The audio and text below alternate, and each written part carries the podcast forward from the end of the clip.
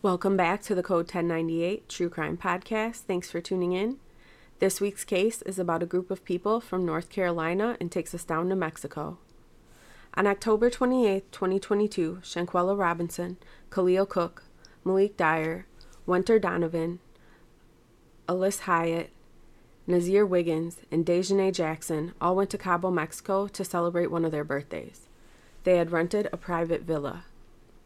Shanquella had spoke with her mother on Friday and told her the group was going to have dinner.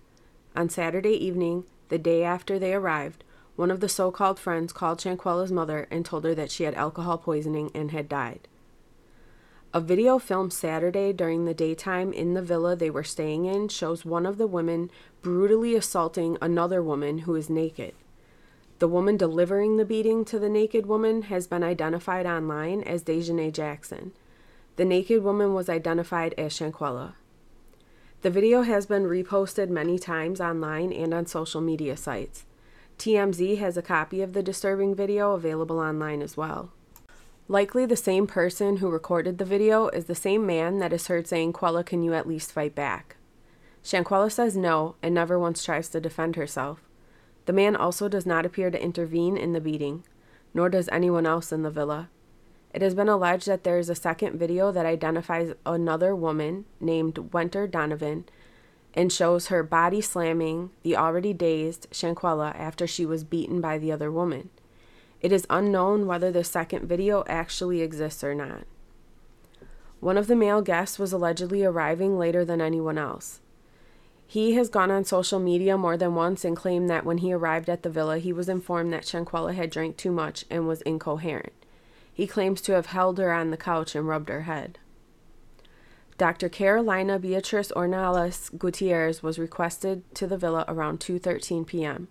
She arrived about an hour later and had said that she had been informed that Shanquella had drank a lot of alcohol. The doctor attempted to administer an IV, which was unsuccessful. The police report states that the doctor determined Shanquella had stable vital signs but was dehydrated. She was also unable to communicate verbally and seemed inebriated.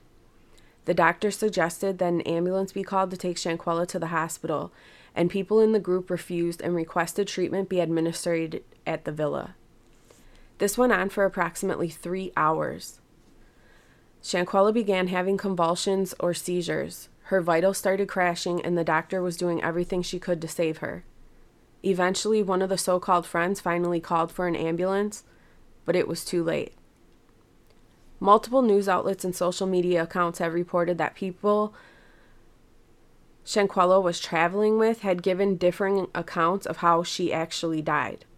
However, the autopsy eventually revealed there was no alcohol in her system at all. There were signs of the beating she took and that she ultimately died of a severe spinal cord and or neck injury.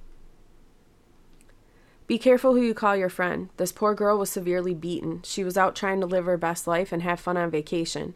Not one of the people she thought were her friends did anything to stop it. They watched her essentially get drug out of bed to be beaten while she was naked. They not only did that, they denied her medical care for hours in order to likely protect themselves from explaining the beating when signs started to show or were identified by medical staff. They let her lay there incoherent and non responsive for hours before seeking medical help. They lied about what really caused her injuries and insisted treatment only be given at the villa, which further delayed her care and ultimately resulted in her death. Every single person there contributed to her death. Any one of those people could have called an ambulance to the villa and got her proper medical care at any point. All six of the names of the individuals that were in Cabo with Shanquella have been all over the internet. Many of the six have deactivated all of their social media accounts.